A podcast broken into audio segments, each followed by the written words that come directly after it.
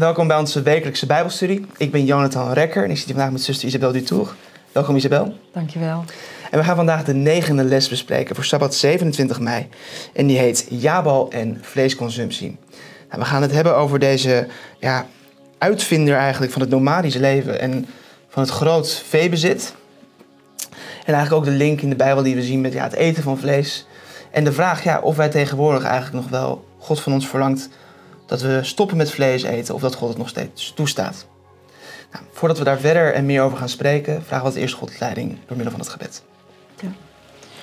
Trouw hemelse Vader, we danken u voor de lessen die u ons geeft. We danken u voor het offer wat u heeft gedaan om Jezus, uw dierbare Zoon, te geven, zodat wij weer um, redding van onze zielen mogen ontvangen door het bloed van Jezus.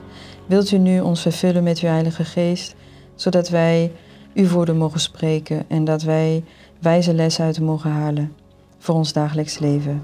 Vergeef ons onze zonden, zoals wij anderen ook vergeven. In de naam van uw Zoon Jezus vraag ik dit alles en uit genade. Amen. Amen. Nou, een aantal lessen geleden hebben we het al gehad over Adam en het vegetarisme, als ik me niet vergis. En vandaag gaan we het hebben over Jabal en vleesconsumptie. Ja. Nou, die lessen die hangen dus best wel nauw met elkaar samen. Ja. ja wat um, Adam toen kreeg van de Heer, uh, wat goed was voor zijn lichaam om te eten. Ja, precies. Dus dat God de mens had gemaakt om, ja, om, ja, om fruit en zaden en dergelijke te eten. En dat na de zondeval kwam daar groente bij, ja. maar geen vlees. Nee. En wij weten uit de Bijbel dat dat pas vanaf Noach God de mens toestond, het toeliet om vlees te eten. Ja. Ook om de, uit, eigenlijk uit een noodmaatregel. Um, en vandaag gaan we het erover hebben hoe ook de mensheid voor de zonsvloed al tot vlees eten kwam. Ja. En dat doen we aan de hand van de figuur van Jabo. En we beginnen maar gewoon meteen met de eerste vraag. Ja, wie was Jabo? Wie was zijn vader? En in wat voor soort gezin groeide Jabo op? Ja, wat voor context, ja. Um, nou, Jabal, dat zoals we lezen, um, kan een stroom, waterstromen betekenen, maar ook uitvinder. En in de Arabische taal, uh, Jabal betekent berg. Mm. Daar zijn er nog steeds heel veel plekken die uh, zo geheten worden. Bijvoorbeeld de berg Nebo, dan, zou je, dan staat er voor Jabal Nibu. En dat is ook leuk om te weten. Ja, uh, waar kwam hij vandaan? Zijn vader was Lamech, die is bekend. Ja, um, hebben we het twee lessen geleden over gehad. Ja, omdat hij uh, zeg maar begon met twee vrouwen te hebben. En nou ja, dus twee vrouwen. En dat was Ada en Zila. En daar, van Ada, daar kwam Jabal vandaan. Ja. Hij had ook een broer, Jubal. En wat ook leuk is om te weten, is hij was na Adam de zevende generatie. Ja. Ja, in wat voor uh, omgeving leefde, groeide hij op. Nou ja, de, je ziet dat voor de zondvloed over gesproken wordt in de Bijbel. Uh, dat van twee stromingen. Dan heb je de kinderen van God en de kinderen van de mens. En dat zij zich in het begin heel erg afscheiden gingen houden. En, maar je, je merkt langzamer op dat ze door elkaar opzoeken. Dat de zonen dus mm -hmm. van de heren die, die de, in de heren geloofden en de naam van de heren aan, aanbaden, dat ze gingen opzoeken de vrouwen van uh, de stroming die dat dus ja. bewust niet deed. En ja, en dan merk je dat het langzaam in elkaar gaat, tot de zonvloed, tot de heren merkte dat er maar één gezin die, die nog eigenlijk trouw aan hem was. En de, ja, dat is eigenlijk tragisch. En dat is dus de omgeving waarin uh, Jubal opgroeide. Ja. Dus we zien dus dat vanuit Zet gaat één tak van ja. Adam trouw aan God. Ja. En daaruit komt uiteindelijk Noach voort. En Henoch. En dat Ja. er ook een tak is vanuit Kain. Die ja, het, de zaad, het zaad van de, van de slang is. Mhm. Dus het zaad, het zaad van Eva, de lijn van Zet. Ja, En het zaad van de slang. En die zijn tegen elkaar tegengesteld steeds. ja. En dat was ook heel goed dat ze niet samen Ja. waren. Precies. En we zien eigenlijk in die lijn van de Kain... zien we dat het ook hele slimme mensen zijn. Ze vinden namelijk dingen uit. Ja, De les van eh, les 10 gaat over Jubal. Die ont- ontdekte muziek en kunsten. ja. Ja, dat zijn niet per se dingen die op zichzelf slecht zijn. Nee, helemaal niet. Maar dat, ja, die ingenuïteit van deze lijn van, van de mensheid... die dus dingen doen die zowel goed als slecht gebruikt kunnen worden. Mhm. Vandaag hebben we nog steeds het internet. Ja, kan heel goed zijn. Ook Ja. heel slecht. Ja, klopt. Ehm, dat zien we dus ook terug in die lijn van Kain. En dat het ook doorslaat dat ze ja, dingen gebruiken ten slechte. Ja, want de vader van eh Lamech was ook een moordenaar. Dus dat, dat dan- zelf, je bedoelt Lamech zelf, ja. ja, ja. De Ja, vader was van Jabal. Ja, de vader. De vader van Jabal. Dus dan zie je gewoon in wat voor gezin, wat voor mo- moreel ze hadden. Ja. En dat is dus waar hij vandaan komt. Dus het klimaat waarin ja, Jabal leefde, Mhm. ehm, was een, een klimaat van opstand. Lamech zei, ja, mijn voorvader Kain, die werd zevenmaal gevreekt volgens God. Ja, Dat was dus een, ja, een belofte die God gaf, dat, hij, dat Kain zich nergens zorgen over hoefde te maken. Ehm, ja, uit liefde heeft hij dat ja, gedaan. uit genade in zekere zin ook. Ja, En dan zegt Lamech, ja, maar ik, wie Lamech eh, slaat, die zal zevenmaal zeventigmaal worden gewroken. mhm. En Een, een geest van aanmatiging en ehm, ja, opstand tegenover God ook. Erkenning van Gods macht, maar ja, tegelijkertijd de mens centraal zetten. En wat ik wil. ja, dat was heel belangrijk Ja. inderdaad voor, voor die mensen.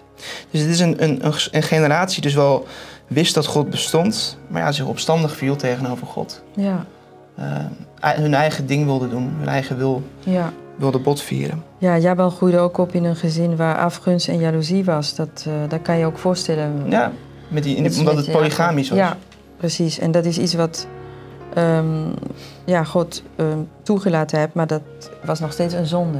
ja, Ja, wat God nooit zo heeft bedoeld. nee. Dus Jabal groeide dus op in een gezin waarin dus het botvieren van je eigen lusten, Mhm. dat zien we met name in zijn vader Lamech terug, ja. die ja, om het minste of het geringste een jonge man had gedood, zegt hij zelf. ja, Die ja, zichzelf niet kon beheersen en dus twee vrouwen moest hebben. ja. Daarin groeide Jabal op. En nou, Lamech laat duidelijk zien, eh, wat de Heer wil, daar heb ik niks mee te maken. Ik doe mijn eigen zin. De Heer wil één vrouw, ik doe de twee.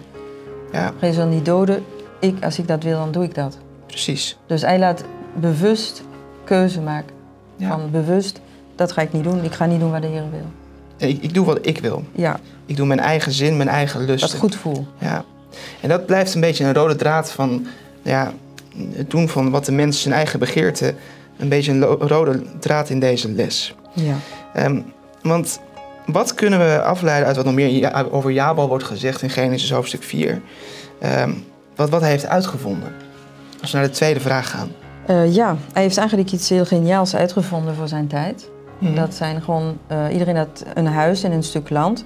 Dat had de Heer ook zo bedoeld. Dat we niet hutje-mutje bij elkaar zijn, maar dat iedereen ruimte heeft. En ook voor het vee wat ze hadden. Maar hij heeft dus uitgevonden dat jij dus een, een tent, een huis, die je dan eh, mee kan nemen. Dus die Ja. kan je bij elkaar eh, samenklappen en dan ga je door. En Ja, dat heeft hij uitgevonden, de Het tent. klinkt als een stapje naar beneden, maar het was eigenlijk wel ingenieus. Ja, ja. Ehm, Ja, en wat op zich ook niet verkeerd is. Hè? Dus hij was Mhm. zeg maar de vader van de Bedouinen. ja, van, van de van de nomaden. nomaden. Ja. die rondtrekken.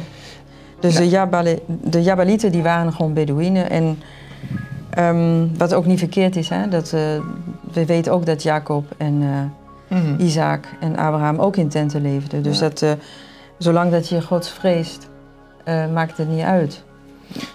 Precies. Ja, Alleen waarom woonde Jabal in tenten? Omdat hij dus vee hield. klopt. Nou, we hebben al een les gehad over een andere herder, Mhm. over Abel. Ja, En die had vee nou ja, om zich mee te kleden en om te offeren. Ja. had namelijk alleen maar schapen. ja, Maar het Hebreeuwse woordje wat hier wordt gebruikt voor vee is mikne. Of mikne. Ehm, ja, en dat wijst echt op het houden van vee in een grote, bijna industriële schaal. ja, Het hebben van, van vee, dus schapen, kamelen, geiten, ezels, noem het maar op. precies.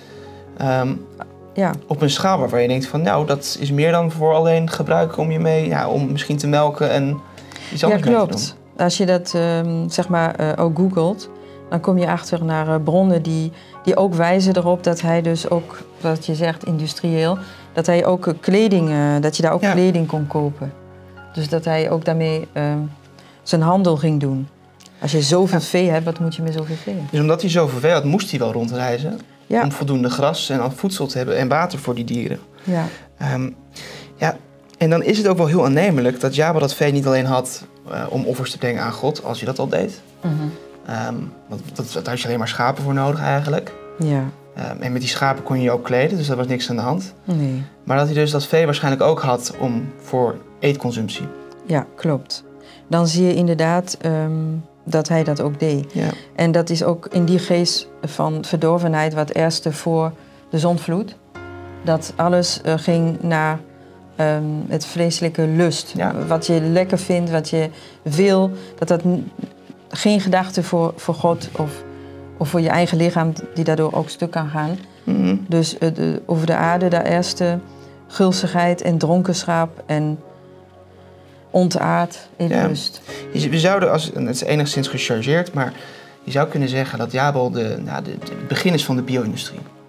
Ja, zou kunnen Die op zeggen. ja. grote schaal voor, voor eetconsumptie gebruikt dieren gaat houden. Ja, Ehm, in zoveel dat hij dus zelfs niet op één plek kan blijven, maar moet rondreizen. Ja, En dat dit heeft geleid tot een klimaat. In ieder geval dat er een klimaat in de tijd van Noach bestond... waarin mensen dus zich botvielen op hun eigen lusten. ja. Op hun eetlust, op drankgenot, op hun hele zingenot. ja. Ja, dat is ook wat onze heiland ons vertelt in Matthäus hoofdstuk 24. Ja, het was ook niet gelijk zo, hè? Dat is steeds erger Ja. geworden tot de zondvloed. Ja. Ja. tot het niet meer kon. En dat is een periode van ja, eh, honderden jaren. Mhm. Ehm Methusalem die overleed vlak voordat de zondvloed kwam. Ja, Dus dan weten we dus dat het echt een, een lange tijd is geweest. En dat die mensen zo oud waren, werden, Mhm. zich ook ja, een hele leven lang, als ze zich niet bekeerden tot God, alleen maar slechter werden. ja, En verharden in hun, hun slechte gewoonten.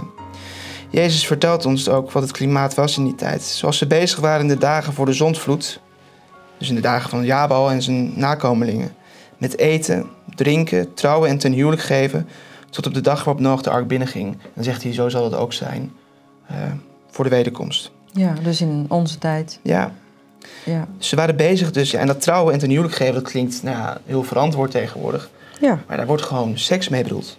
ja. En, en, en wat zijn vader deed, Lamech, het ja, polygamie. ja. Ehm, ja daar gingen ze dan... Dat staat er ook in de Bijbel, dan nam- nam hij ze dan tot vrouw. Maar ja, ja, dat was niet de bedoeling.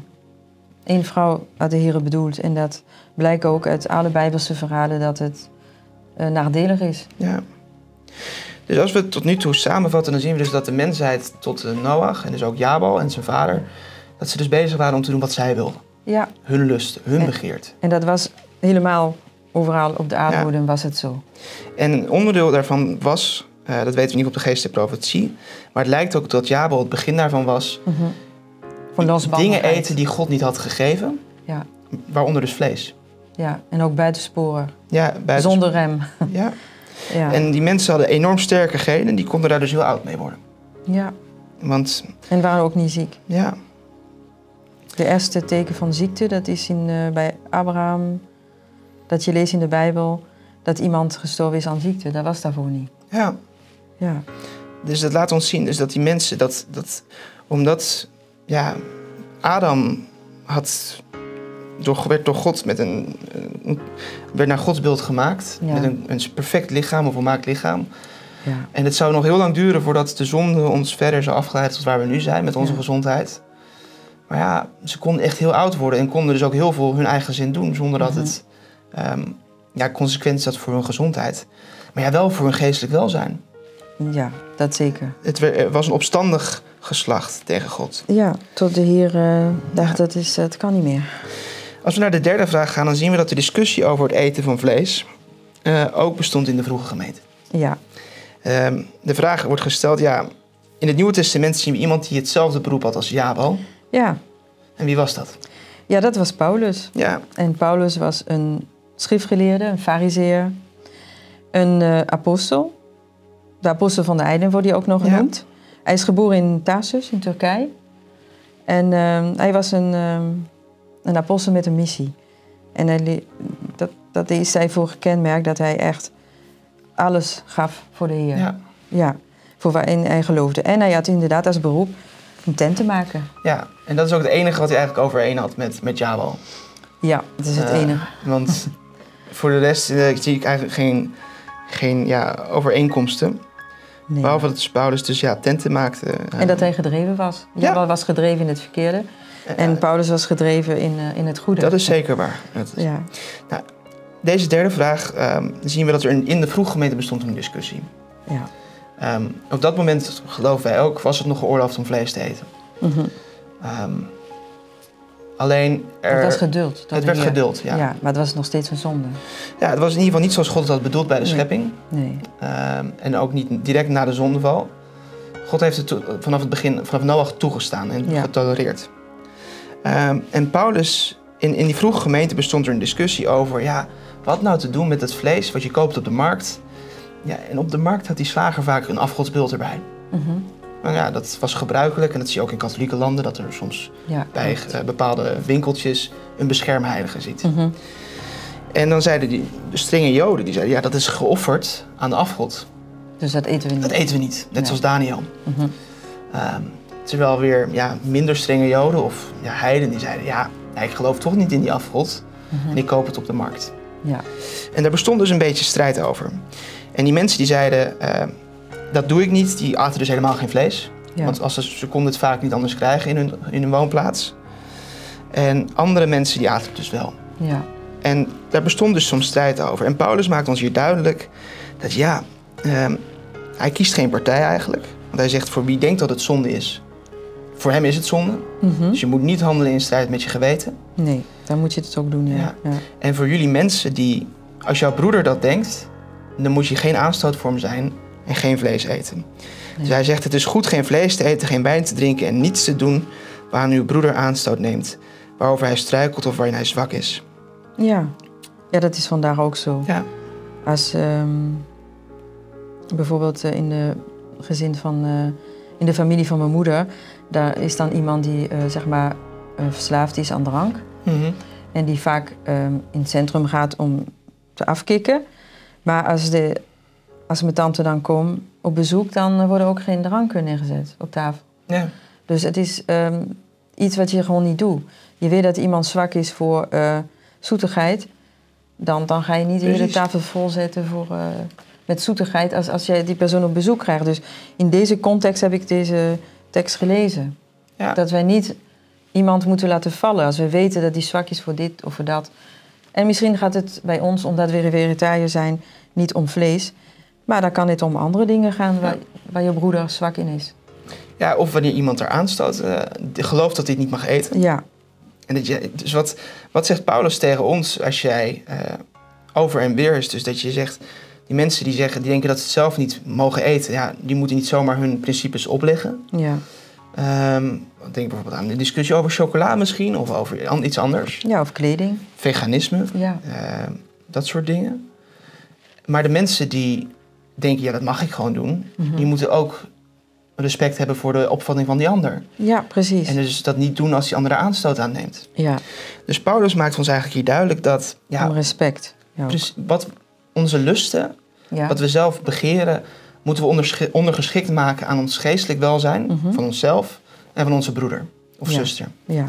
Ehm, dus wat wij zelf willen, is niet het belangrijkste in de wereld. Nee. En dat is een hele andere geest dan van Lamech en Jabal. ja. Ja, want daar ging het alleen maar om wat goed Precies. voelt en wat je wil en wat je leuk vindt. En geen limit. Ja, precies. Ja, een heel andere geest. Maar wel met hetzelfde beroep.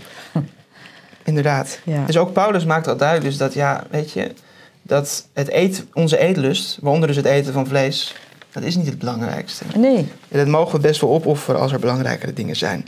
ja. De geestenprofetie eh, praat er ook Ja. over dat het ehm, niet zo goed is voor ons lichaam. Als wij in de opmerking lezen dat ehm, het eten van vlees, dat, dat berooft je van de liefde die zij ehm, voor een ieder zouden moeten voelen.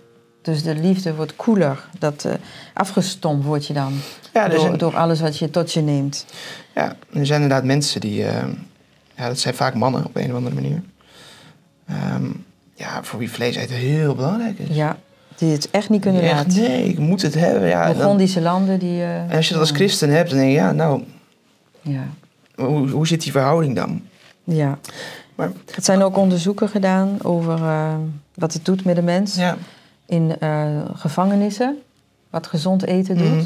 Er is Dus een onderzoeken gedaan hebben ze dus een tijd lang aan gevangenen gezond voedsel, geen vlees, geen alcohol, helemaal niks. Geen sigaretten ook. En dan hebben ze gemerkt dat die, dat die mensen dus ehm, veel zachter werden. Ja. Niet zo opgefokt, dus minder problemen in de gevangenis. Dat handjes gedragen en al dat, dat verdween. En ook op scholen, waar dus op, bijvoorbeeld zoals in Engeland of in Frankrijk, heb je in de kantine, middag eet je dan als kind. En eh, daar hebben ze ook ehm, onderzoeken gedaan met gezond voedsel, geen vlees en dat soort dingen. En eh, gewoon groenten. En niet Ja. van die kant-en-klare pakjes, waar ook heel veel verkeerde schadelijke stoffen in zitten. En hebben ze ook gemerkt dat de kinderen veel meer gefocust zijn, geconcentreerd. Dus dan merk je dat eten grote invloed heeft op je geest en fysiek natuurlijk Zeker. ook. ja. Dus we, moeten opletten wat we eten, inderdaad. Ja. Nou, bij de vierde vraag wil ik alleen maar kort iets ja, kort stilstaan. Eh, want daar hebben we het eigenlijk al voor een deel over gehad. Mhm. Ja, voor de zondvloed. God stuurde de zondvloed niet voor niets af op de mensheid. Nee, Ehm, nee. Hij, hij, hij had berouw dat hij de mens had gemaakt. dat wordt zelfs gezegd, inderdaad. Ja. Dus dat was echt een verschrikkelijke, verschrikkelijke toestand. ja, dat was gewoon niet meer te, te houden. Ja. Want als je leest dus dat alleen maar Noach op dat moment... Ja, eh, de enige gezin was die, die dacht aan God... dan is het toch heel triest eigenlijk. Ja. En het trieste is dat ook uit dat gezin weer alsnog weer afval is gekomen. Ja. Dus je Ehm, hebt je genen met je mee. Dus ja. dat, eh, maar ja, dat, dat, dan kwam inderdaad de derde vloek, zoals het in het hele begin staat. Er waren drie vloeken op de aarde. En de eerste derde- vloek op Adam en Eva, Ja. de tweede op Kain en Ja. nu dus de derde vloek de verschrikkelijke vloed. over de dat- hele mensheid. Ja, Ehm, het was vreselijk en dat was dus omdat het was een toestand van losbandigheid. ja, Opstand tegenover God. Doen wat je zelf wilt. Het volgen van je eigen lusten. ja. Ehm, het zingenot, zoals de Bijbel het ook wel noemt. ja, het was een ra- radicale Ja. eind. Precies. Ja, Ehm, en we weten dat zoals bij de wederkomst van Jezus zal het precies weer hetzelfde zijn. klopt. In onze tijd is het ook zo. Ja. En dan zien wij ook dat God is een grote liefde... eh, door de geestelijke ons deze... eh, de gezondheidsboodschap die de rechterhand is... Mhm. Die dus heel belangrijk is. Want je rechterhand is heel belangrijk. En eh, dat is dan eh, door ehm Egewijten neergeschreven. En dat is ongeveer in 1860 aan Ja. ons verteld. Dat het eten van vlees gewoon niet eh, goed is. En wat het ook met ons doet. Ja. En losbandigheid en, en te veel eten en zieke dieren. En dan zou je kunnen zeggen, oké, ik, ik, ik heb mijn eigen kippen en die eet ik op. En dan weet ik wat ze gegeten hebben en zo. Maar dat, dat zelfs moet je het gewoon niet doen. En ja, Satan weet dat. En door verslavingen aan eten heeft hij macht op jou. Ja.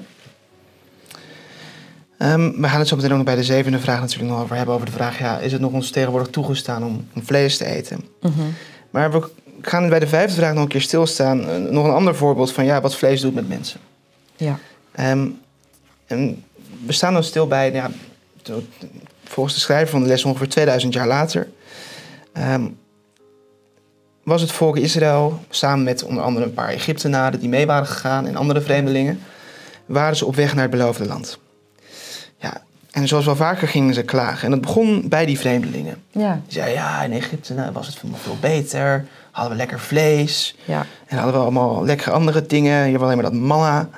Ehm, en dat, dat vuurtje van, van, ja, van klacht en van Ja. klagen, dat stak over naar de, naar, naar de Israëlieten. Ja. En dus gingen ze zeuren, ja, weet je, zijn we hier nou weggegaan uit Egypte? We hebben hier helemaal niks. Ja, we hebben geen vlees meer, geen vis, Een knoflook en geen ui. komkommers, geen prei, geen ui, geen knoflook. Ja, wil ik dat is ook eh, groente. Ja, dat eten ze ook. Maar het begint met vlees en vis, hè? Dat Ja, is toch ja. wel waar ze het meest naar verlangen. Ja. En in zijn, ja, en we moeten voorzichtig zijn met wat we vragen aan God. Ja.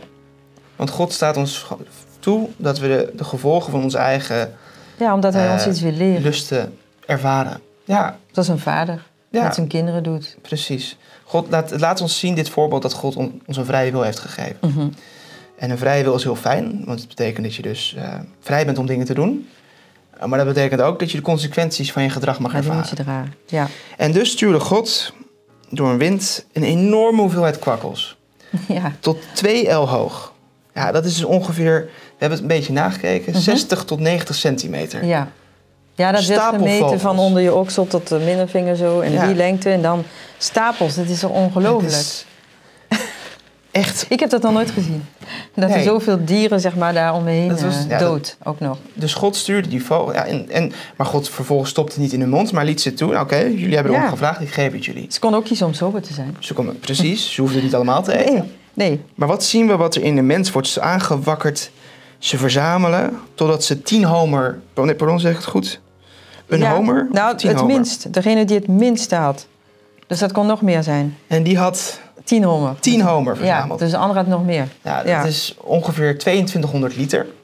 Dus dat is ja, 2 kubieke meter. Ja, ze gingen het weliswaar een voorraadje maken met drogen en zo. Maar het is gewoon ongelooflijk dat zij zo sterk waren. Ja, Ja. Dat ze dat aankonden. Ik zou dat niet kunnen. Dan zou het broden zijn geweest, ik bedoel maar. Dat, En we zien dus die hebzucht van de mens om het, het verlangen om Ja. te hebben. Geen beheersing. Precies. Ja, Verzamelen voor later ook. ja. Ja. dat is gewoon heel tragisch om te zien hoe, hoe, eh, hoe alle remmen losgingen. Totaal geen beheersing. En Ja. Satan had volledige macht op, op, hun, op, op hun lusten, op hun ehm, Ja. gevoelens. En je ziet hier eh, twee dingen. Dat zijn inderdaad ehm, zonder beperking. eh staat hier ook. Maar je ziet ook wat voor invloed mensen op je kunnen hebben. Ja. Dus wat je mee omgaat, word je mee besmet. Ga je om met mensen die gezond eten. Dat is aanstekelijk. Dan ben je ook meer geneigd om ja. gezond te eten. het. Omring je je met mensen die ongezond eten, dan wordt het heel lastig om het vol te houden. ja. En de gevolgen van hun gedrag was dat er ja, heel veel mensen doodgingen. Ja, maar dat is ook niet een wonder. Hè? Dat, Nou, het is één ding sowieso, van heel veel ja, eten kan je gewoon doodgaan. ja. Als je jezelf te, te overdoet. Mhm. Maar ja, ehm, ook als je een tijd lang niet gewend bent geweest om vlees te eten. En Ja, je helemaal gaat volstoppen. ja. ja, ik heb een Dan zie je wat het met je lichaam doet. Ja, klopt. Ik heb een nichtje gehad die, die kwam hier in 97 eh, eh, helpen met de GK. En eh, voor de afgevaardigden die daar dan Mhm. zes weken waren. En ze heeft dus zes weken geen vlees gegeten. En ik waarschuwde haar al van... als je thuis gaat en je toch weer beslist om vlees te eten... doe dat alsjeblieft rustig aan. Want dan krijg je echt, eh, word je ziek. Maar zij geloofde dat niet. Ze denkt, nou, hoe kan dat nou? Dus toen ze thuis was, de eerste week heeft ze gewoon gegeten wat ze altijd deed. En misschien nog meer omdat ze het gemist had. En ze is heel ziek geweest. Ja, Ja, ze had echt eh, maag- en darmklachten. Dat heeft heel lang geduurd. Toen Ja, belde ze me nog van, ja, had ik maar naar jou geluisterd. Maar Precies. ja, dat doet iets met je. ja, en het geldt voor vlees, maar het geldt ook voor allemaal andere ongezonde dingen. Als we, eh, vaak als we er een tijdje niets van eten, Mhm. dan merken we pas wat het met ons doet wanneer we het weer gaan eten. Ja, Denk aan, aan als je snoep, Snoep. eet, ja. als je niet gewend bent om te eten en je eet vervolgens een zak winegums, daar word je echt niet goed van. Nee, dan word je ook ziek. Precies. Je lever of bepaalde Ja, organen in je- lichaam, die trekken het gewoon niet. Insuline in je bloed, het, Ja. wordt, het is echt niet goed voor je. Nee, Dus eh, matigheid heeft God ons meegegeven. ja, daar heeft hij echt nadruk op gelegd. We gaan naar, naar de zesde vraag. Ehm, Jezus is hier op aarde gekomen. Ja, En Jezus... maar wat leek een beetje op Jabel in die zin dat Jezus ook geen, ehm, geen vaste woonplaats had in, Nee. tijdens zijn dienstwerk. ja, Dus ook Jezus was een, een nomaat hier op aarde. In ieder geval tijdens zijn dienstwerk, die 3,5 jaar. ja, maar Jezus die waarschuwde ook ons, gaf ons een waarschuwing. Dat is overigens ook weer de enige wat Jezus met Jabel gemeen had natuurlijk. mhm. Want Jezus was juist gehoorzaam en deed juist niet wat hij wilde, maar deed wat God wilde. wat zijn vader wilde, ja. Maar het is de enige overeenkomst die ik zou kunnen bedenken met Jabel, is dus dat Jezus ook een nomaat was. Ja, Ehm, maar Jezus gaf ons ook een waarschuwing voor de mensen die in onze tijd leven. De tijd van het einde. Ja, Jezus was tegenovergesteld. Tot nu toe hebben we in de les gezien over buitensporigheid, over Ja. gulzigheid, over nou, alles eh, zeg maar zonder rijmen te doen. En hier ehm, zien we dat Jezus dat dus tegenovergestelde deed. Hij is eh, begonnen juist met, eh, omdat hij wist dat dat zo belangrijk was, begon hij zijn eh, missie op aarde met eh, 40 dagen vasten. Ja, Om juist die, die eetlust, en dat zit in de mens, ehm, te onderdrukken en de baas te zijn. Ja. Dat is uiteindelijk wat wij moeten hebben. We moeten de baas hebben over onze eetlust. ja, En daar begon Jezus mee. Precies. Dus onze eigen voor, ja, het is een van de belangrijkste dingen die we moeten overwinnen, is, het, is de eetlust. Ja. Maar ook ons verlangen naar andere um, zintuigelijke dingen. Ja. Dus Jezus waarschuwt ons, wees op uw hoede dat uw hart niet op enig moment bezwaard wordt door roes en dronkenschap en door zorgen over alledaagse dingen. En dat we dus dan niet voorbereid zijn voor zijn wederkomst, dat die dag u niet onverwachts overkomt. Ja. Dus. Het is uh, inderdaad, uh, we hebben, deze les gaat over vlees, maar Mhm. um, als wij in onze huidige tijd uh, zijn in, wij als zevende dag Adventist geloven dat het vlees eten niet deel maakt van ons dieet. Maar Satan probeert ons wel met andere dingen Ja. te verleiden. Dus je kan ook buitensporig gezonde dingen eten. Ja. Als jij een kilo noten eet en zo, dat is ook niet gezond. en dus je moet in alle dingen sober zijn.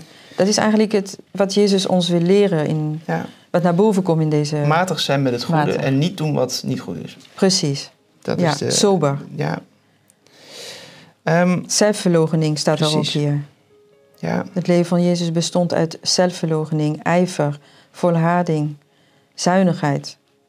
Het zijn tegenovergesteld aan wat we tot nu toe hebben gelezen. Precies. Als we naar deze laatste vraag gaan. We weten dus dat Jezus ons waarschuwt voor de eetlust. Ja, En we zien dat vlees een enorm belangrijke eh, trigger is geweest in de Bijbel steeds voor de Israëlieten, Mhm. maar ook voor andere eh, mensen. En we zien ook dat het vaak voor Gods volk een van de dingen was die ze moesten overwinnen. Daniel liet het bijvoorbeeld staan en werd veel gezonder. ja. Ehm, dan kunnen we nu de belangrijke vraag stellen: ja, is het tegenwoordig nog toegestaan voor ons om vlees te eten? Wil, wil God dat we dat, ja, vindt God dat prima? Of verlangt hij van ons dat we het laten staan? Ehm, zoals eh, de Bijbel zegt, wij, eh, zoals wij weten, dat wij leven in de eindtijd. Mhm. Eh, wij leven in de, in, in de tijd waar het Israël de verzoeningsdag. Ja, En daar was ook bekend dat ze dus ehm, gingen vasten, onthouden van dingen. ja, En ook een nadenken over ehm, wat zou ik kunnen verbeteren. Je te voorbereiden op de wederkomst van Jezus. En ehm, ik geloof eh, zeker dat het eh, niet toegestaan is om eh, vlees te eten. Maar het gaat verder dan dat. Ehm, dat is ook thee, dat is ook koffie, dat is alle middelen zoals, die, die jou prikkelen. Dat kan, we hebben het ook over gehad, het, het kan ook Netflix zijn, het kan alle dingen die jou... Videogames, muziek. Die jou verslaven, waar de, de, die macht over jou hebben, die, die halen je weg van God. ja, En die, de tijd gaat voorbij en voordat je het weet staat Jezus voor de deur en dan ben je niet voorbereid. precies. Dus dit vaste wat God van ons nu verlangt is... ehm, ja, laten staan wat slecht voor je is. En datgene Ja. wat goed voor je is in mate doen. Ja. Dat is ehm, We moeten, het is belangrijk dat we onze geest helder houden, zoals Daniel het ook deed. precies. Zodat wij zien de aanvallen van Satan en de verzoekingen. Ja, En ook erkennen de tekenen des tijds. precies. Als jij zo met het eten bezig bent, dat jij, eh, wat we allemaal gelezen hebben, dan heb je ook geen eh, blik voor de geestelijke dingen. Ja. En er is ook nog een buitenbijbels argument. We weten dat we het niet nodig hebben. Nee, En we zien tegelijkertijd wat vlees eten doet met de wereld.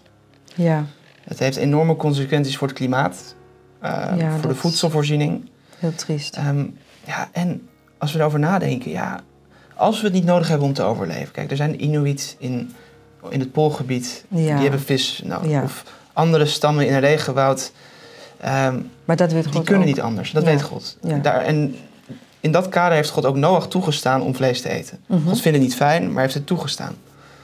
Maar ja, als wij het niet nodig hebben, Mhm. en tegenwoordig hebben we dat niet meer. We kunnen heel gezond leven zonder vlees. Ja. We zijn allebei opgegroeid als vegetariër. ja, Ehm, er zijn heel veel zegeningen aan Precies. verbonden. Ja. waarom zouden we dan nog Gods schepsels doden? Voor onze Ja. eigen lust. Dat klopt. Want het is onze eigen lust, want we hebben het niet nodig. Nee, nee dat, daar komt er ook nog eens bij dat we inderdaad eh, schepselen doden Ja. die, die dus in, in de hemel, want we geloven van Eden naar Eden, dat dat daar ook niet gedaan wordt. Precies. En wij kunnen ook, zoals Johannes de Doper, een eh, gezondheidsreformer zijn. Hij was in zijn tijd ook een gezondheidsreformer. Ja, precies. Dus als we deze les moeten samenvatten, dan hebben we gezien dat het eten van vlees waarschijnlijk is begonnen door een, een zoon van, van Lamech, Jabal, ehm, in een tijd waarin mensen alleen maar hun eigen lusten wilden doen. Waarin ze wisten dat God bestond Ja, en toch ervoor kozen om ja, tegen hem in opstand te komen. ehm, en hun eigen zingenot te vervullen. We weten dat we nu in een tijd leven waarin dat ook steeds meer wordt. Dat mensen ja, vooral leven om hun eigen uh, zintuigen te stimuleren soms. Het gaat om eten, maar het gaat ook om heel veel andere dingen. Nou, mijn wens en gebed voor u en ook voor mij is dat we ons toch mogen beseffen wat voor ernstige tijd we leven. En dat we ons daartoe mogen voorbereiden op de wederkomst van Jezus. Dat we niet leven voor onszelf, ehm, voor onze zintuigelijke lusten, maar dat we toch vooral mogen leven om God te behagen. Ik wens u Gods rijke zegen toe en ik hoop u graag de volgende keer weer te zien.